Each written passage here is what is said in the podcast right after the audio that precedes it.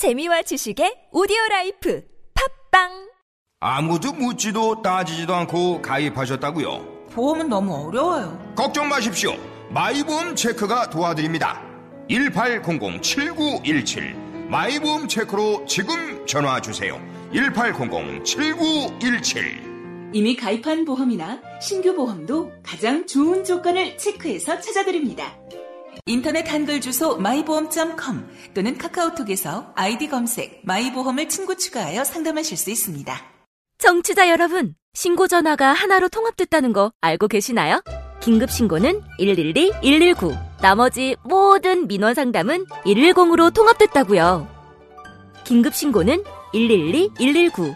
나머지 모든 민원 상담은 국민콜 110. 110 아시겠죠? 앞으로 모든 민원 상담은 국민콜 110으로 전화하세요. 이 캠페인은 국민권익위원회와 행정안전부가 함께합니다. 북주선에선 이미 핵을 가졌습니다. 윤종빈 감독 작품 이제 자네가 북한 권력층으로 침투해 그들이 어떤 일을 일으킬지 알아봐줘야겠어. 리 처장이라고 합니다. 북으로 간 스파이 친애하는 지도자 김정일 장군께서 박 선생을 뵙고 싶어 하십니다. 한반도를 뒤흔든 첩보 실화 황정민 이성민 조진웅 주지훈 실화 첩보극 공자 8월 대개봉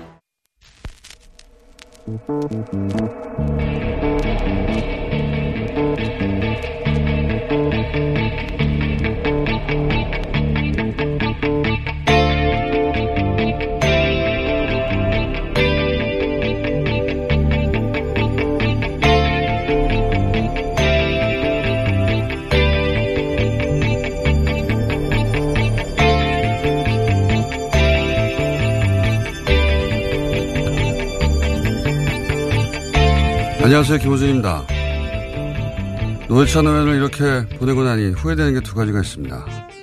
하나밖에 없다던 선글라스를 사주지 못한 것. 생각났을 때 왜 즉시 못했는지 자꾸 생각이 납니다. 그리고 드루킹 관련 의혹이 처음, 처음 제기됐을 때 방송 직후에 의원님에게 이런 의혹 제기가 말이 되냐고 딴에는 격려하느라 했던 말이 머릿속에서 계속 맴돕니다.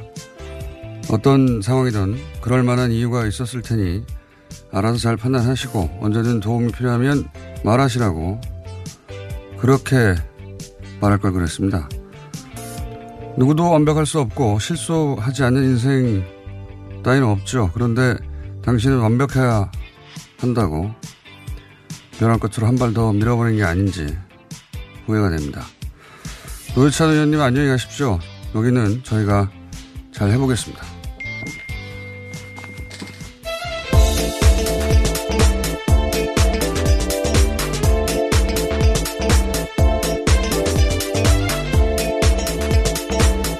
사인을 김은지입니다. 네. 갔다 오셨어요? 네, 어제 방송 끝나고요. 네. 갔다 제작진과 같이 갔다 왔습니다. 아직 못 갔네요. 네. 갑자기 이렇게 떠나면 어 아무 일 없이 지내다가도 갑자기 훅 생각날 때가 있어요. 예. 네, 시간 지날수록 점점 더 이제 현실로 다가와서요. 예. 부재가 더 강하게 느껴집니다. 그러니까요. 아주 오랫동안 그럴 것 같습니다. 아, 첫 번째 뉴스는요? 네, 제자리 걸음으로 보이는 북미 관계에 의미 있는 뉴스가 나왔습니다. 북한이 탄도미사일 시험장인 서해 위성 발사장에서 해체 작업을 시작했다라고요. 미국의 북한 전문 매체인 38로스가 보도했습니다. 이곳은 김정은 북한 국무위원장이 지난 6.12 북미 정상회담에서 트럼프 대통령에게 곧 파괴하겠다라고 약속한 곳인데요. 해체 작업이 사실이라면 북미 정상회담 약속을 이행하는 첫 단계에 들어섰다라고 볼 수 있습니다. 굉장히 중요한 일보입니다. 네. 어, 계속해서 뭐 미국의 주류 언론과 국내 보수 매체가 기도를 하고 있죠. 예. 안 되라고. 네, 교착 상태다라는 보도들이 굉장히 많았었는데요. 네, 교착 상태 자체는 사실인데 이제 거기에 이제 보탬을 안 되라는 마음을 보탬을 해서 계속 부정적인 뉴스가 나왔는데 어 여태까지 이제 진행 상황을 보면 북한은 비핵화를 하려고 하는 의지를 확실히 보이고 있습니다. 네.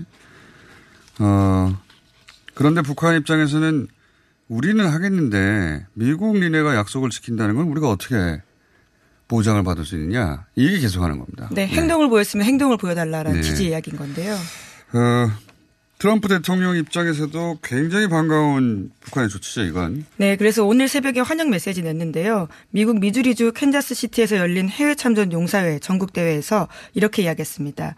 북한이 핵심 미사일 시험장 해체 절차를 시작했다는 것은 그런 것들을 보여주는 사진이 나왔는데 환영한다라고 이야기했는데요. 그러면서 싱가포르 정상회담을 언급하면서 김 위원장과 환상적인 만남을 가졌고 잘 진행되고 있다라고 이야기했습니다.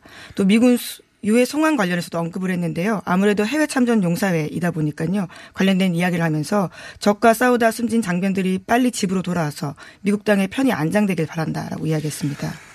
어, 이 교착 상태라는 뉴스를 저희가 지난주에 처음 전해, 지난, 지난주인가요? 처음 전했을 때 북한이 이럴 때 선제적으로 조치를 해주는 그래서 선물이 필요한 상황이고. 네, 국내적으로도 몰려있기 때문에 예. 더 필요하다라는 취지 이야기를 했었습니다. 어, 그런 액션을 북한은 했어요. 했으니까 이제는 사실 미국이 뭔가 어, 북한에게 줘야 될 상황입니다. 적어도 예를 들어서 종전 선언에 대한 전향적인 자세 같은 게 필요한 상황이 됐습니다. 예. 네, 우리 정부도 이제 그렇게 추진하겠다라고 밝히고 있는데요. 계속 내놓으라고 할 수는 없잖아요. 예. 내놓기만 하라고 요구할 수는 없는 상황이고, 어, 북한은 어쨌든 하겠다고 하는 것을 미국이 뭐 어떤 선물도 내놓지 않는데 하고 있습니다. 네. 네, 두 가지가 진행되고 있습니다. 그러니까 비핵화 관련해서요. 서해 위성 발사장이 해체되고 있고요. 또 유해 송환 작업이 진행되고 있습니다.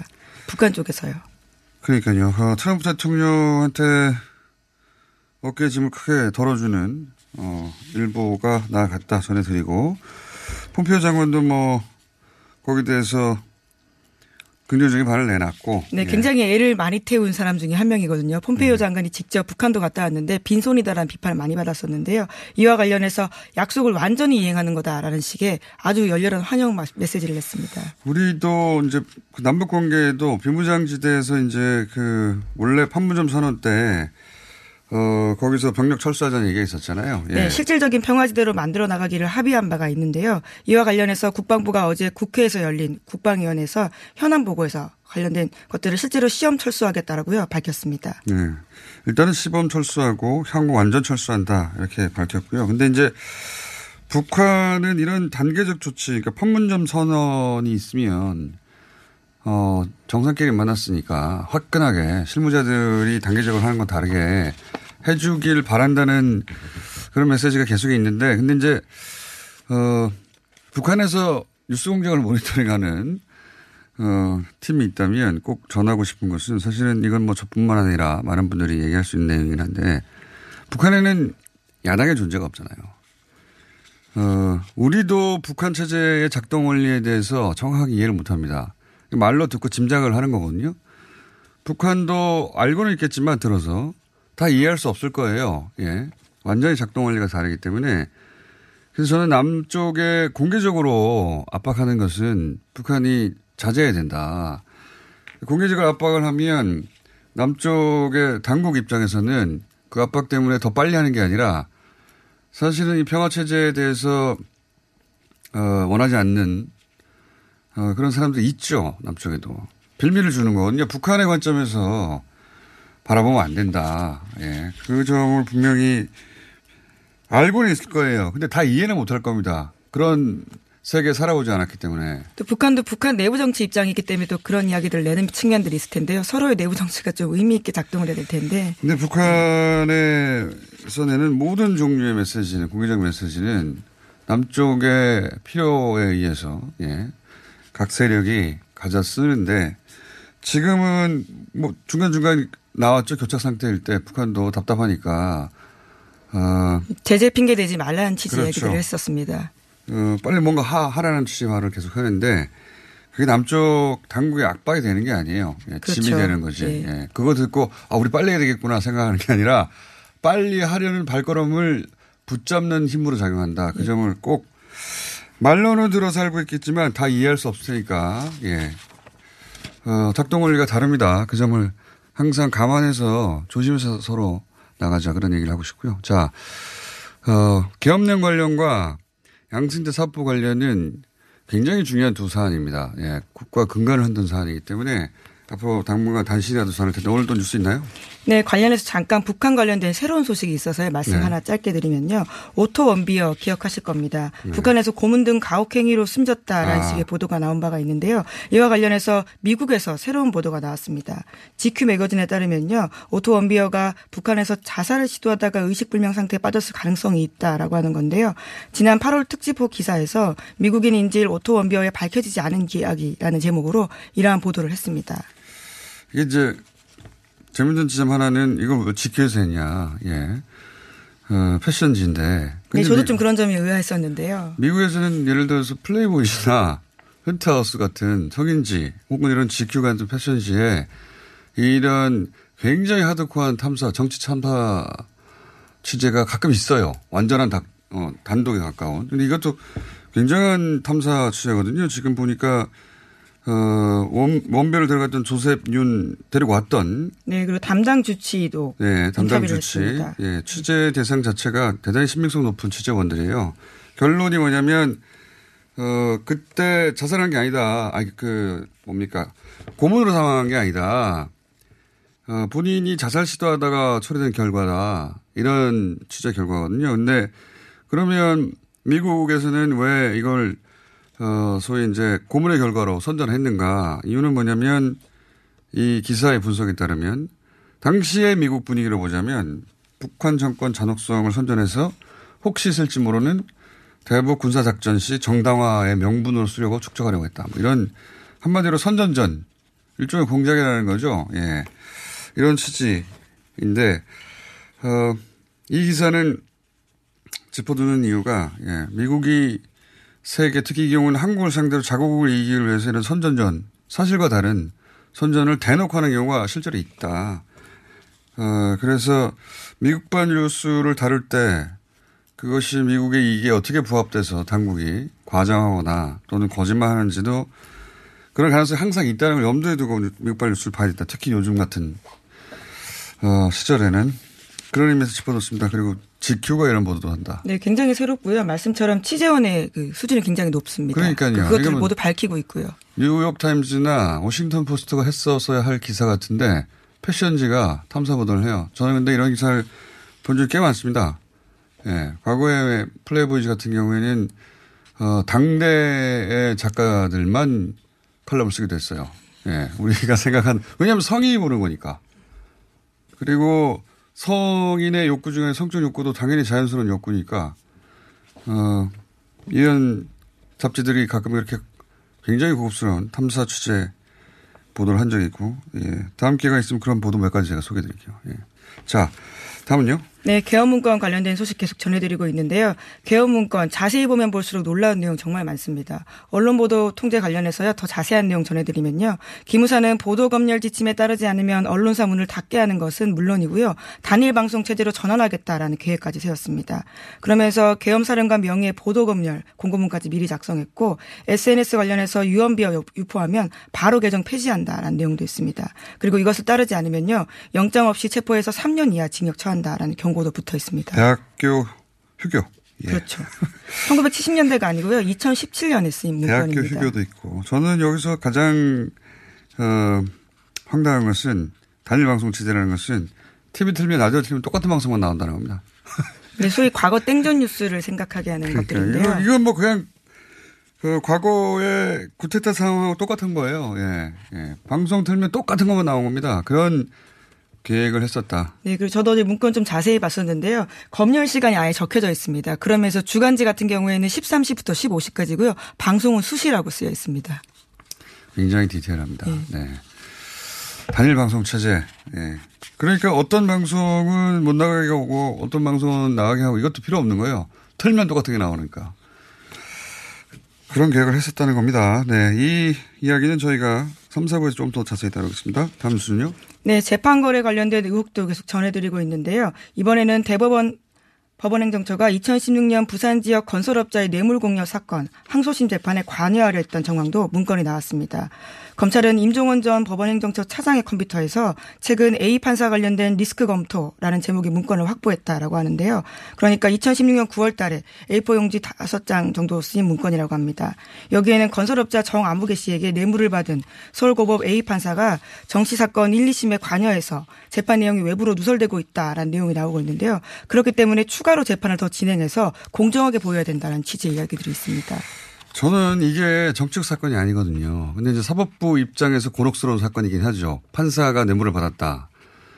근데 이런 종류 정치적 사건이 아닌데도 이 문건에 보면 뭐가 나오냐면 항소심은 제대로 진행되는 것처럼 보여야 한다. 그렇죠. 실제로는 제대로 진행되지 않는다는 거죠. 그리고 어, 증인신문은 몇 회 진행하고, 그리고 주심 판사에게 전달하라. 이런 문구가 있단 말이에요. 주심 판사에게 전달됐겠죠?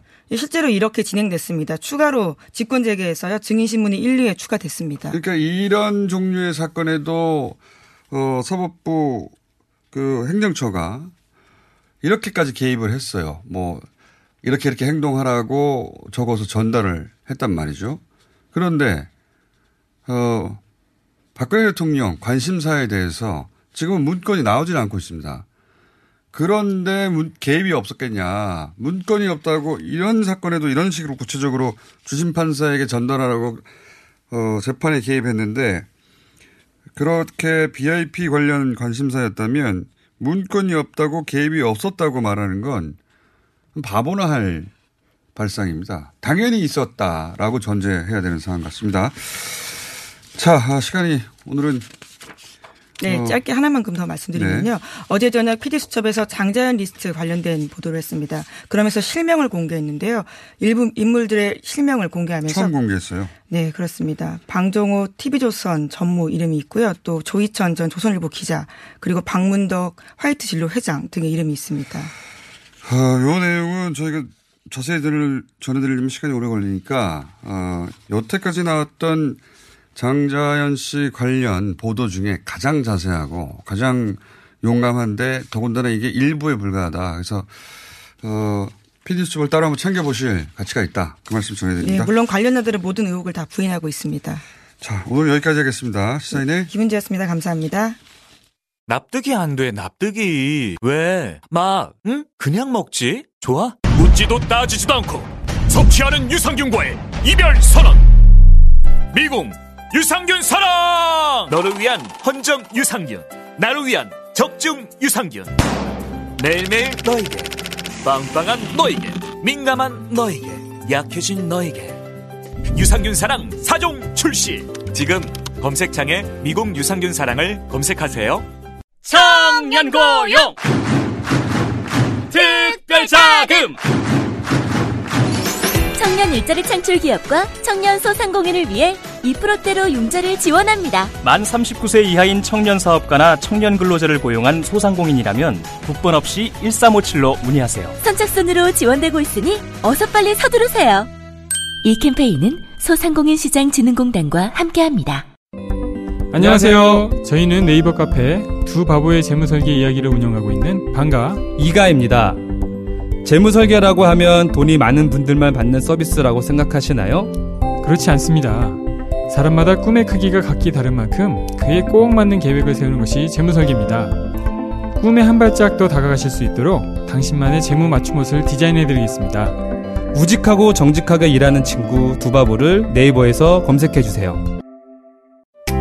이거 차량용 핸드폰 거치대야? 응, 조인트라고 투임에서 새로 나왔는데 얼마나 편한지 몰라. 동생은 인터넷 강의 볼 때 태블릿 거치대로 쓰고 우리 엄마는 요리할 때 레시피 보는 용도로 쓰기도 해. 조인트라고? 응, 우리 아빠는 골프 스윙 연습할 때도 셀카 거치대로 쓰시던걸? 그러면 나도 헬스 할 때 셀카 거치대로 쓸 수 있겠네. one, two, three 할 때 two, 힘 세다 할 때 힘, 투, 힘.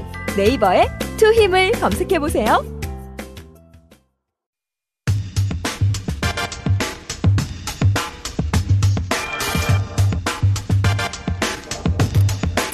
더불어민주당의 당권 주자들 오늘 내일 차례로 기호순으로 만나 보려고 합니다. 오늘은 세분 모셨습니다. 김두관 의원 나오셨습니다. 예, 반갑습니다. 김두관입니다. 기호순으로 소개드립니다. 박범계 의원 나오셨습니다. 네, 반갑습니다. 박범계입니다. 이정걸 의원 나오셨습니다. 예, 안녕하십니까. 이종걸입니다. 네. 참고로 김두관 의원은 초선이시고요. 네, 그렇습니다. 네. 초선인데 감히 당대표에 도전하는 케이스가 되겠습니다. 문재인 대통령께서도 초선 때 당대표 하셨는데. 그런 그렇습니다. 아, 그, 어, 그분 당대표 하실 때 이미 대선 후보 셨거든요. 그렇습니다. 박봉계 의원님은 재선이시고. 네, 반갑습니다. 예, 네, 안녕하세요. 이종걸 후보님은 5선이신데 당대표는 한 번도 못 하신 분입니다. 원내대표. 네. 원내대표만 한 번 하시죠. 계속 떨어지기만 했습니다. 이렇게 나오셨고, 어, 저희가 시간이 이렇게 많지 않아가지고, 예, 거물들이 나오셨는데, 어, 같은 당이니까, 예, 화목하게, 밝게 서로 디스해 주시면 되겠습니다. 우선, 기호 순서대로, 어, 내가 꼭 이 당대표가 돼야 하는 이유를 한 20초, 30초? 네. 더 길어지면 제가 알아서 자르겠습니다. 예. 우리 국민들께서 촛불 시민혁명을 통해서 정말 나라다운 나라, 그리고 공정하고, 공정하고 정의로운 나라를 만들어 달라고 요청을 했는데요. 첫 번째 과제를 우리가 완수를 했습니다. 박근혜 대통령 탄핵, 그리고 문재인 대통령 탄생. 두 번째는 지난 6.13 지방선거에서 압승을 통해서 지방 권력도 교체하고 또 지역주의도 극복을 했는데요. 남은 과제는 국회 권력을 바꾸는 겁니다. 그래서 정말 자기 총선에서 승리할 수 있는 승리당 대표가 되겠다는 각오로 출마를 했습니다. 박봉계 의원님. 어, 공정한 혁신, 혁신의 돌풍이 없으면 지금 민주당에 어쩌면 위기일 수 있다라는 진단입니다. 당연히 촛불혁명을 통해서 문재인 정부 만들어냈습니다. 지방선거 압승했습니다. 그러나 국민의 시선이 우리 당원들의 시선이 민주당에서 멀어져 갈 느낌입니다. 자유한국당은 쇼를 하고 있습니다. 그렇다면 우리는 무엇으로 대항할까요? 정말 혁신의 당 대표를 통해서 우리 민주당의 당원들과 국민들의 시선을 한 군데 우리 민주당으로 모아 놔야 됩니다. 그러기 위해서는 저 박범계가 혁신의 돌풍, 공정한 돌풍을 일으키는 것이 마땅하다. 그러한 절박한 심정으로 이번 민주당 당대표에 가장 먼저 출마 선언을 했습니다. 이정우 의원님. 예, 국민들께서는 이제 일당을 만들어 주셨고 또 집권당을 만들어 주셨습니다. 어, 이번 지방선거에는 압도적인 전국정당 만들어 주셨습니다. 이제 우리가 국민들에게 보답할 때입니다. 어, 이번에 우리는 어, 진정한 여당이 될 수 있는 포지티브 결과를 만들어낼 수 있는 책임 정당으로 돼야 됩니다. 그래서 실사구 시의 작풍이 반드시 당에 퍼져야 된다고 생각합니다. 어, 그러기 위해서는 민주당이 외연을 확장해야 합니다. 민주당이 아직까지 기울어진 운동장을 낙관할 수 없는 이 시기에 중원 정당이 되어야 된다고 생각합니다. 어, 중원 정당을 해서 개혁의 입법 어, 입법 빅텐트 우리 민주진영에 큰 정당 만들 수 있도록 하겠습니다. 그래서 한국 정치의 중원을 우리 개혁 진보가 차지해서 개혁 진보를 통해서 국민들이 바라는 민주당과 개혁의 화두를 꼭 열어 나가겠습니다. 참고로 내일 오후에 컷오프가 있습니다. 네. 네, 이세 분은 어, 당대표 관련한 이야기가 오늘 마지막일지도 모릅니다. 세분다 컷오프가 되면. 가혹한 말씀을 이렇게. 세 분다될수 있기 때문에 네, 저희가 급히 마련했습니다. 예. 오늘 출연으로 해서 뭐 통과하겠죠, 본선으로. 글쎄요. 다른 후보님도 나오시기 때문에. 자. 이해찬 어. 후보님께도 그런 말씀 드린 적이 있으세요? 어, 아니, 그, 그건 방송 끝나고. 왜냐면 이해찬 후보님은 현재는 가능성이 꽤 있는 편 아닙니까? 객관적으로? 인정 못 하시겠습니까? 예. 어, 어제도 보니까 이해찬 대표께서요. 예. 어, 공직의 마지막 어,을 결단하신 그, 그런 부, 모습을 보여주셨습니다. 뭐, 저희들한테. 아주 물러나시려고요? 아니, 이 대표를 중심으로 해서. 자, 그럼 이해찬, 어, 지금 이제 언론도 그렇고, 그 발표된 여론조사도 그렇고, 물론 뭐 투표를 해봐야 합니다만, 어, 이해찬 대표는 왜안 되나부터 한번 시작해 주십시오. 그건 별로 좋지 않은. 아, 상관없습니다. 네. 강력한 후보니까 일단 강력한 후보를 꺾어야 되지 않습니까? 뭐, 훌륭한 분인데 얘기는 안 하셔도 됩니다. 어. 아, 국정, 국정 경험도 풍부하고 네. 정말 경륜도 필요하시지만 하지만 우리 당의 변화와 혁신을 위해서 새로운 핵심이요. 어, 네. 혁신을 통해서 새로운 변화 리더십 필요한 시기가 아닌가. 혁신을 못할 뿐입니까? 뭐 아무래도 오랜 음, 경험들을 많이 갖고 있는 게 핵심에 좀 걸림돌이 되지 않을까. 아, 나이가 많아가지고. 아, 그건 아닙니다만. 저는, 저는- 좀 네. 네, 순서대로 제가 4번. 순서 안 지켜도 됩니다, 네, 이제. 저는 좀 다른 관점인데요. 예. 어, 이해차 안, 뭐, 전 총리님께서 출마를 하셨으니까 이제 선의의 경쟁도 하고 그래야 되겠습니다. 그러나, 아, 국민들이 보기에, 당원들이 보기에, 아, 이해찬 전 총리님이 나오시면 당연히 저분이 대표가 될 거다. 또 나오시면 강한 리더십을 지금 표방을 하셨는데 강한 리더십이라는 게 촛불혁명 이후에 우리 시민들, 우리 당원들의 직접 민주주의, 에, 당원들이 직접 참여해서 결정하겠다라는 그러한 수평적 민주주의에 어쩌면은 어, 좀 상충할 수 있다. 왜요? 충돌할 수 있다. 강한 민주주의라 가- 강한 리더십이라는 게 당 대표가 그립을 세게 짓고 뭔가 지- 아. 일사불란한 그런 이해찬 독재? 느낌이- 알겠습니다. 제가 그렇게 표현은 안 했는데 짧게 표현해 주세요, 짧게. 시간이 없기 때문에. 예.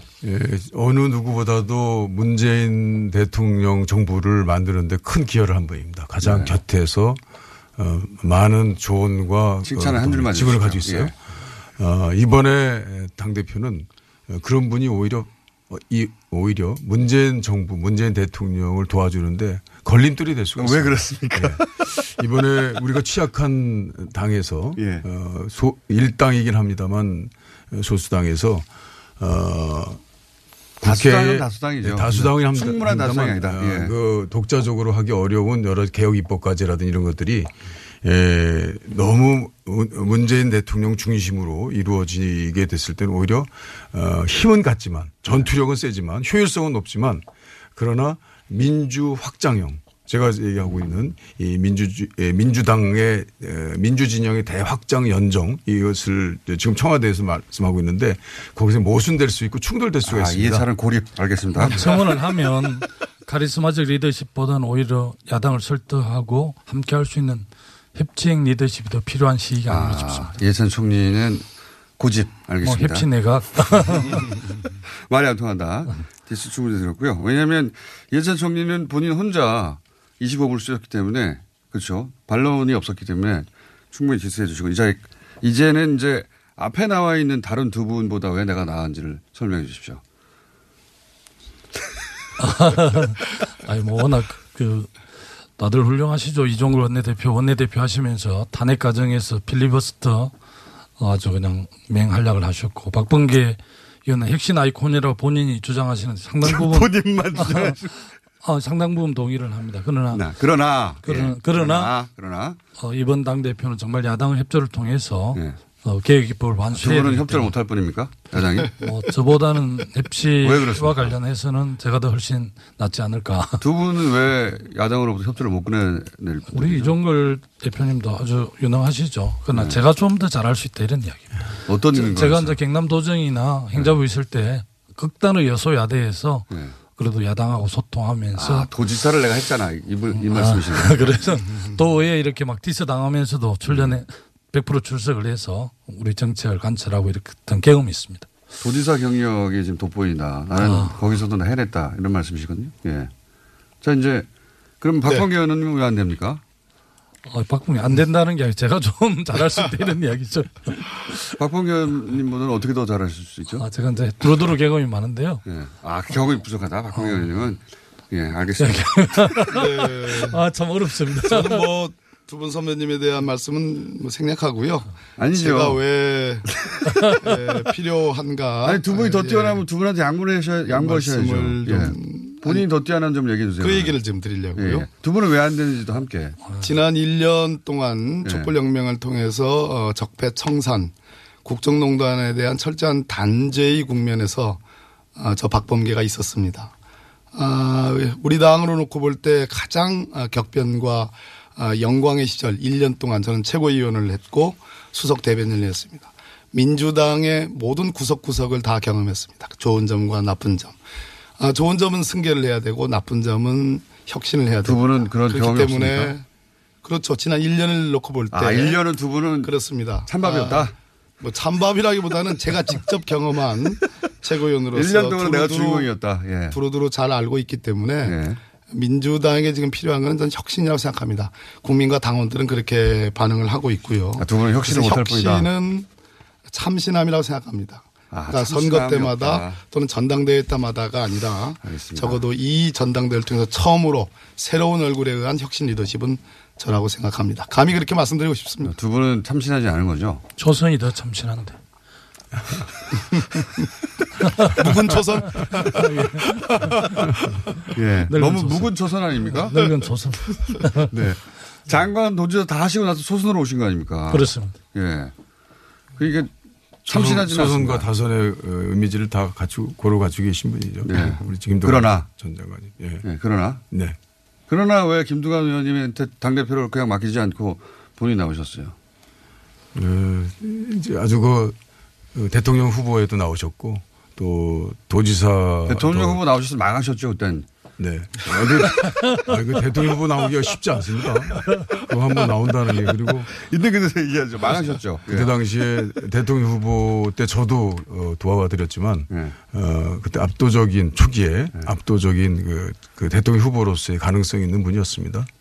그거는 똑, 똑바로 얘기해야죠. 압도적은 아니었죠. 예. 상당히 상당히 가능성 있는 분이었어요. 그래서 많은 분들이 같이 뛰었습니다. 근데 네.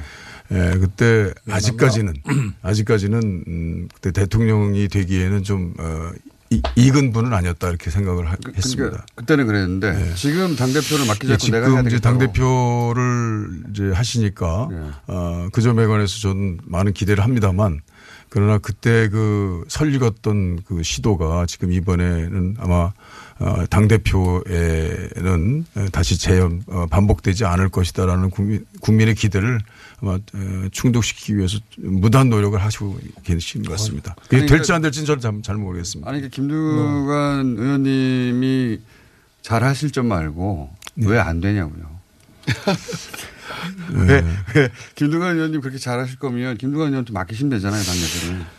어, 지금 제가 볼 때는 저도 사실 어떻게 보면 김두관 어, 후보님하고는 거의 거의 비슷한 표를 이렇게 나눠 갖고 막 이런 그런 것 같은데요. 아, 그래요? 어, 이 지금 이 시기에는 어, 우리 당원들이 볼 때 아주 날서고 어, 목표 의식이 뚜렷, 뚜렷하고 아주 분명한 어, 목 목표를 제시해서 그것이 혹 들어오는 이제 그런 어, 신선한 어, 그것들을 바라는 것 같은데요. 그게 어, 우리 김두관 의원님한테는 워낙 어, 넓고 깊고 어, 부드럽기 때문에 그것들이 좀 적게 느껴지는 거 아니냐 이런 생각이 드네요. 물렁물렁하다. 네. 신선하지 않고 네. 두려무실할 수 아니 이종걸 후보님 본인 말씀을 좀 해. 뭐 저는 반면 예 저는요 어 그래도 어 제가 제일 그 정치를 했던 가장 기억 남는 한 1년이 있는데요. 그때 정말 저는 사실 문재인 대통령 히- 힘들게 해가지고 사실 뭐 완전히 좀 아주 어 이- 이꼴이 됐는데요. 이꼴이 됐는데요. 그래도 그 동시에 그 시기에 어 문재인 성과도 좀 있었습니다. 시절. 예. 네, 당대표 당대표 시절. 제가 원내대표를 했습니다. 그때 네. 성과도 좀 있었는데 그거를 좀 말씀드리기 명구스럽지만 네. 그때 당시에 제가 원내대표 중반 에, 후반 때 이미 이제 총선 분위기였는데 예. 그때는 어, 새누리당에게 거의 3분의 2를 주는 분위기였습니다. 거의 개헌석을 이제 사- 새누리당에 주겠다. 길게 이야기하시기 예. 때문에 근데 제가 되느냐. 김두관 어.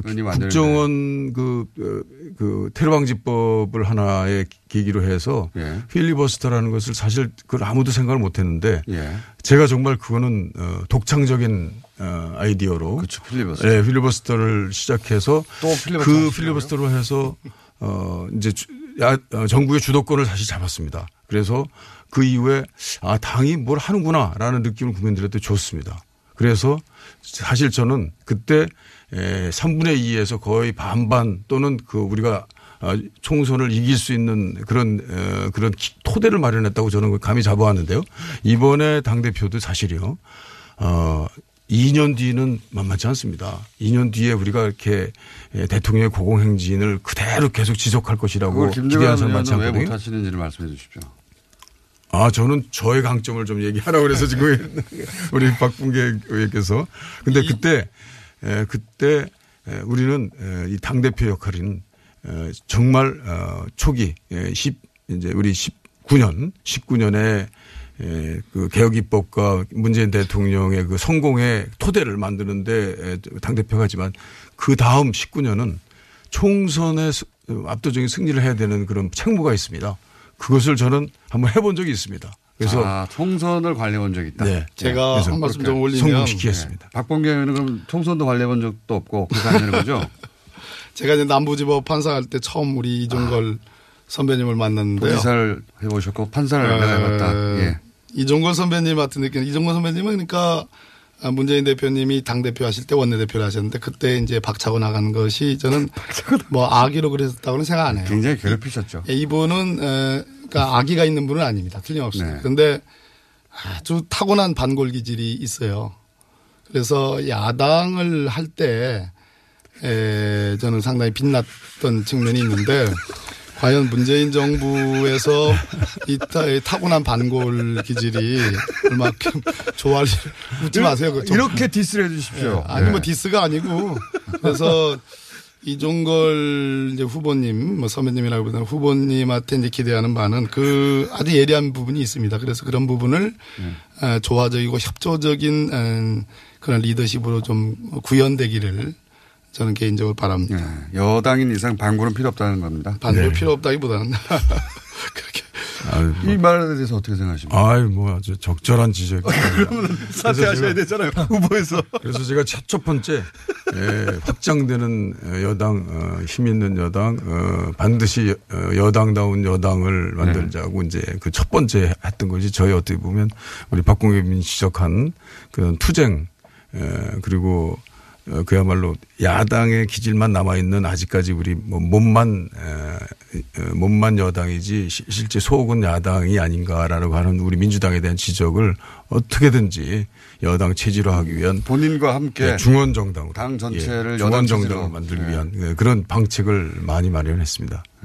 그럼 본인이 여당 체질로 바뀌었다는 거는 어떻게 입증할 수가 있죠? 그래서 제가 보면 우선 기본적으로 어 제가 그렇게 싸웠는데도요. 어 우리 박봉계 의원 지적과 다르게 국민들은 그렇게 싸우는지를 몰라요. 아 그래서 제가 싸웠다. 박근혜 정부에 대해서 정말 48개 입법에 대해서 하나도 통과시키지 않기 위해서 제가 싸우고 했다는데도 저를 보면 이렇게 그냥 어, 희끄무레한 사람으로 봐서 제가 왜 그런지 말씀드려 줄까요? 네. 그, 그날 비가 아주 세차게 오는 날이었는데 원내대표로서 저 종각 어딘가 갑자기 연설을 하는 게 아니라 피아노를 치는 거예요. 그래서 저는 뭐 항상 이종걸 선배님을 좋게 봅니다. 좋게 보는데 그 국면이 한참 싸웠던 국면인데 물론 약간은 좀 뭐 제 나름대로는 에, 엇박자랄까 그런 그런 약간 저좀 한국말로는 뜬금없다고 표현합니다 그런 거를. 뜬금없다는 너무 좀 그런 것 같고. 아마 우리 우리 당이 이제 집권 여당이기 때문에 중산층과 중도 중원을 더 예언을 확장해야 된다는 아, 측면. 두 분은 그 점에서 동의하시군요. 외연을 확장해야 된다. 그 점에서 우리 이종걸 후보께서 큰 역할을 하셨죠. 앞으로도 큰 역할을 하실 겁니다. 외연 확장론 한번 더 이제 말씀드리면 또 반론을 에, 제기하시는군요. 지금 그런 국면은 아니라고 생각합니다. 지금 국민들이 보기에 우리 당원들이 보기에 가장 큰 문제점은 정당과 여의도의 질서가 국민 눈높이, 당원 눈높이까지 와 있지 못하다라는 그런 질책이 있거든요. 문재인 대통령님은 보이고 민주당이 보이지 않는다라는 아주 가혹한 비판도 있습니다. 그렇기 때문에 우리 당의 혁신, 민주당의 혁신이고 저는 국회의 혁신이고 여의도의 혁신이라고 보는데 에, 확장론을 얘기하기에는 우리가 그렇게 지금 낭만적인 시절을 구가하고 있지 못합니다. 예, 뭐 저도 반론을 하면 네. 당 내부적으로는 끊임없이 액션을 해야 하고요. 그러나 여소야되고 또 우리 문재인 정부가 하고자 하는 그런 개혁 입법을 완성하기 위해서는 야당 협조 특히 뭐 정의와 평화 모임 말할 필요도 없고 바른전 탄핵에 함께했던 세력까지도 이렇게 엮어내야만이 우리가 선진화법을 뛰어넘는 개혁 입법을 할 수 있기 때문에 그 점은 자기 당 대표가 말을 하든 안 하든 아마 마음 속으로는 어, 그렇게 해야 된다 생각할 겁니다. 협치는 원내에서 할 수 있는데 외연 확장은 지금은 지지자들을 상대로 한 표현 아닌가요? 그러니까 어 예, 그래서 그 협치와 말씀해 그러니까 주시면. 여야 간에 이제 우리가 국정과제 개혁 입법들을 통과시켜야 되는 문제는 협치를 통하지 않으면 아, 정말 굶어 죽을 만한 그런 어, 지금 국회의 상황입니다. 왜냐하면 우리는 만만치 않은 제일 한 야당인 자유한국당을 지금 상대하고 있기 때문에 그렇다고 자유한국당을 뺀 나머지 정당과의 뭐 심지어 대연정 소연정 나오는데 저는 단호히 반대한다고 얘기했습니다. 왜 그런 거 아니? 국회 선진화법의 체제 질서에서는 제1한 제1야당인 자유한국당을 설득하지 않으면 한치도 나갈 수가 없습니다. 5분의 3을 만들기 전에 불가능하거든요. 그런 측면에서 야당들 모두를 상대로 한 아주 전략적이고 정말로 영리한 협치가 필요한 거고 연정을 하겠다고 하는 순간 제1야당인 자유한국당은 거리로 뛰쳐나갈 가능성이 높다. 그럼 죽도 밥도 안 된다라는 그런 얘기고. 그러면 제가 볼 때도 때우기식으로 연정이나 연정 지금은 제가, 제가 합당 방식으로 모르시는 분들이 있을 것 같아가지고 예. 지금은 자유한국당을 제외한 나머지 야당의 예를 들면 장관직을 제안한다든가 하는 방식으로 협치를 구성하겠다는 구상인 것 같은데 그렇게 하면 안 된다는 겁니까? 그래서 지금 어, 이번에 청와대에서 어, 연정 얘기를 해서 우리들은 환영했는데요. 어, 국민의당 심지어 민평당도 그렇게 썩 좋은 표정은 아닙니다. 왜냐하면 자기 당의 방어를 위해서 그렇습니다. 만약에 이것을 우리는 포괄적으로 그 협치하기 위한 뜻을 표현했지만 그것이 빼가기 방식으로 해서 당이 그러니까 시간이 그렇게 많지는 않아요. 소멸되는 네. 대해서 짧게 굉장히 방어의식을 가지고 있기 때문에 어떻게 해야 됩니까? 저는 먼저 어, 먼저 지금 우리가 끄고 해준 협의제 민주주의 그러니까 다당제 구조가 될 수 있는 선거법 개혁을 어, 이번에 저는 자유한국당이 지방선거 끝나고 난 다음에 아마 상당한 어, 그 진통을 겪겠지만 가능할 거라고 봅니다. 자유한국당을 그래서 제외한 협- 협치 방식은 안 된다. 아니, 자유한국당도 어, 당으로서 거- 인정할 수 있는 선거제도 개혁을 해서. 아, 선거제도 개혁이 더 중요하다. 당으로서 다당제가 될 수 있는 다당제 될수 있는 우선 협치가 기본적인 민주주의 원칙주의 그리고 어 그리고 이제 여태까지 당이 가지고 있는 어 개혁 과제에 대해서는 공통 공약을 만들어 가지고 각자 할 수 있는 것에 어, 부분 어 교집합을 하나 만들고 개혁 입법 만- 만들고 정책 연대를 해서 당이 각자 자기의 에, 생각들을 합치하면서 이 개혁 과제들을 동시에 수행할 수 있는 알겠습니다. 예. 연정은 네. 연정은 장관 자리를 야당에 몇 개 할애하는 정도의 수준이 아니고 그것이 대연정이 됐든 소연정이 됐든 연정은 궁극적으로 돌아오는 2020년 총선에서 소위 제1야당 혹은 제2야당 뭐 민평당이 주로 타겟이 될 텐데요. 호남권에서의 공천의 충돌이 있습니다. 이 문제는 우리 호남권의 민주당을 지켜온 지역위원장들 입장에서는 날벼락 같은 얘기입니다. 네. 그럼 그것은 민주당의 분열로 이어지고 분, 뭐 상당한 저 갈등으로 이어지고. 그래서 어떻게 해야 됩니까? 예, 뭐 선거구제하고 예. 선- 개헌보다 더 어려운 게 선거구제 개편이잖아요. 그런데 선거구제 개편되지 않고는 사실은 다당제 구조가 현실적으로는 있지만 가능하지 않고 다당제 구조가 아닌 하에서 소연정이든 연- 대연정하기 어렵습니다. 근본적으로 그러니까 선거구제를 개편해야만이 가능합니다. 지금 보면요. 발상은 현- 실현되기가 어렵다. 아, 지금 이제 여, 범 여권으로 볼때 에, 저희 더불어민주당과 민평당을 얘기하는데요. 이번 지방선거 한번 보십시오. 지방선거 호남에서는요. 어, 많은 어, 민평당의 약진이 있었습니다. 그리고 우리가 이긴 것도 민평당의 득, 상당한 그 경쟁 속에서 이겼습니다. 아, 민평당도 어, 무슨 흡수하는 형식으로 또 빼오는 방식으로 이런 식으로 어, 민평당을 그렇게 하겠다는 건 아닌 것 같긴. 합니다만. 안 된다. 우선 그러니까 기본적인 그런 모습을 보여줘야 된다. 청와대가 얘기하는 그 협치형 내각은 아, 지금 정의당과 민평당 등에게 이제 장관을 몇 개 줌으로써 전국 안, 전국의 어떤 협조 특히 네. 중요한 것은 네네. 개혁 입법에 대한 협조를 지금 구하는 차원이거든요. 예. 그거와 다르게 연정이라는 건 대연정은 자유한국당을 포함하는 거고 네. 소연정은 민평당까지를 얘기하는 건데 민평당 정의당을 얘기하는 건데 또는 필연적으로 미래당이 만약에 예, 물론 그렇습니다. 근데 필연적으로 이 문제는 민주당 내 질서에 대한 상당한 도전이 됩니다. 그래서 그 문제를 간과 거기까지는 알겠는데 그럼 어떻게 하는 것이 좋다? 협치를 하는데 매우 전략적인 협치를 해야 됩니다. 아, 이렇게 연정이나 장관의 자리를 가지고 할 게 아니 아니라 장관 자리도 하나의 그 협치의 방법입니다. 연정의 방법이 아니라. 그냥 연정이라고 하지 말고 협치로 하자. 연정이든 협치든 네.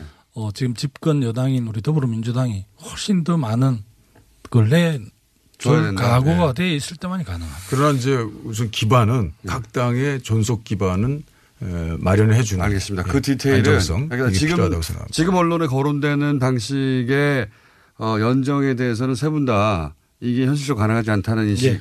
자, 자세한 건 컷오프 통과되면 다시 모실게요. 예. 자세한 건. 그러면 지금 현재 기준으로 당 대표가 되어서 가장 중요한 게 뭔지 어, 하나씩만 집어주십시오. 짧게 30초간. 저희가 4분밖에 안 남았거든요. 음, 저는 이번 민선 가장 중요한 게 어, 지방 정부의 완성도를 높이는 거라고 생각을 합니다. 지방 정부 완성도. 어, 민선 7기는 어, 지난 25년간의 시행착오를 거쳐서 이제 제대로 이제 본격적인 지방자치가 시작된 시기거든요. 그래서 지방정부의 성공이 저는 문재인 정부 성공이라고 생각을 합니다. 그런 측면에서 지방정부를 확실하게 지원하는 분권 당 대표 그 적임자가 김두관이다 이렇게 생각합니다. 도지사를 해봤기 때문에. 자. 지금 두 가지인데 하나는 우리 이 민주당의 지역위원장들이 가장 지금 관심을 두고 우려하는 것은 2020년 총선 공천의 문제입니다. 공정성을 어떻게 담보해 주느냐 시스템 공천 플러스 공정하게 이 공천 문제를 다룰 대표가 필요하다고 생각이 들고요. 또 하나는 뭐 김두관 후보님 말씀하신 것처럼 아, 더 커진 민주당의 요체는 지방에 있습니다. 이번 지방선거 합성에서요. 그 지방자치단체장에게 개헌이 되기 전이라도 실질적인 지방 분권을 이룬다라는 그래서 그분들을 대표할 수 있는 지방직 최고위원제를 즉시 시행해야 된다고 생각합니다. 어, 한 곳에 이렇게 쏠리는 것 같은 그래서 어 이번에 같이 뛰고 같이 동지가 됐던 우리 지방선거에서의 그 전사들이 다 우리 당의 위원장 또 국회의원 그리고 또 당선된 분들입니다. 그분들의 앞으로의 그 총선 2년 뒤에 총선에 대해서 아, 우선 어, 심리적 안정을 줘야 된다고 생각합니다. 아, 쏠리는 그것이 아니라 각자 여태까지 노력하고 힘, 어, 힘들어 싸웠던 그 공적이 당의 하나 자산이 돼서 스스로 그 자산을 느낄 수 있게끔 하는 그런 공정성, 투명성, 어, 또 예측 가능성 이것들이 보장되는 어, 당의 작품 그것이 중요해서 우선 첫 번째 그렇고 책임 정당으로 좀그 그것을 큰 정당을 만들기 위한 하나의 내용 실체는 이제부터 시작인데 에, 연정과 협치와 이런 그 내용들을 아주 실질적으로 잘 활용해서 문재인 정부가 이, 이 개혁 입법의 개혁의 에, 에, 그 성과를 이번 1년 사이에 반드시 낼 수 있는 그런 그 15초 정도씩 마지막으로 투표권을 가지신 분들 방송을 많이 들을 거거든요. 그분들에게 호소 한번 해 주시고 최소한 컷오프 시켜달라고. 15초 정도 짧게 해 주십시오. 이제 마무리입니다. 어, 15초 뭐 진짜 끊습니다. 예찬, 예찬 대표께서 나오셔서 굉장히 흔들립니다. 어, 저는 한 분 한 분 개별적으로 어, 이번에 신뢰관계를 토대로 해서 흔들리지 않는 분들을 계속 확보해 나왔습니다. 그래서 이해찬 대표의 그 바람에도 흘리지, 흔들리지 않는 분으로 여기까지입니다. 하겠습니다. 자, 진짜로 다른 분들이 네, 존경하는 우리 중앙의원님들, 아, 저 박범계입니다. 유능한 혁신가의 공정한 돌풍이 있지 않고서는 민주당의 승리를 계속 이어가기 어렵다라는 절박한 심정으로 출마했습니다. 선택하여 주십시오. 네. 어, 당대표 후보들께서 다 지방정부에 대한 이해도가 높겠지만 지방정부의 속사정을 속속들이 아는 당대표는 김동완밖에 없을 것이다. 그리고 가장 어려운 영남 지역에서 우리 당의 이름으로 고군분투하고 있는 다시 분들을 지원하겠습니다. 김두관 박범계 이종걸 후보였습니다 감사합니다. 감사합니다. 고맙습니다.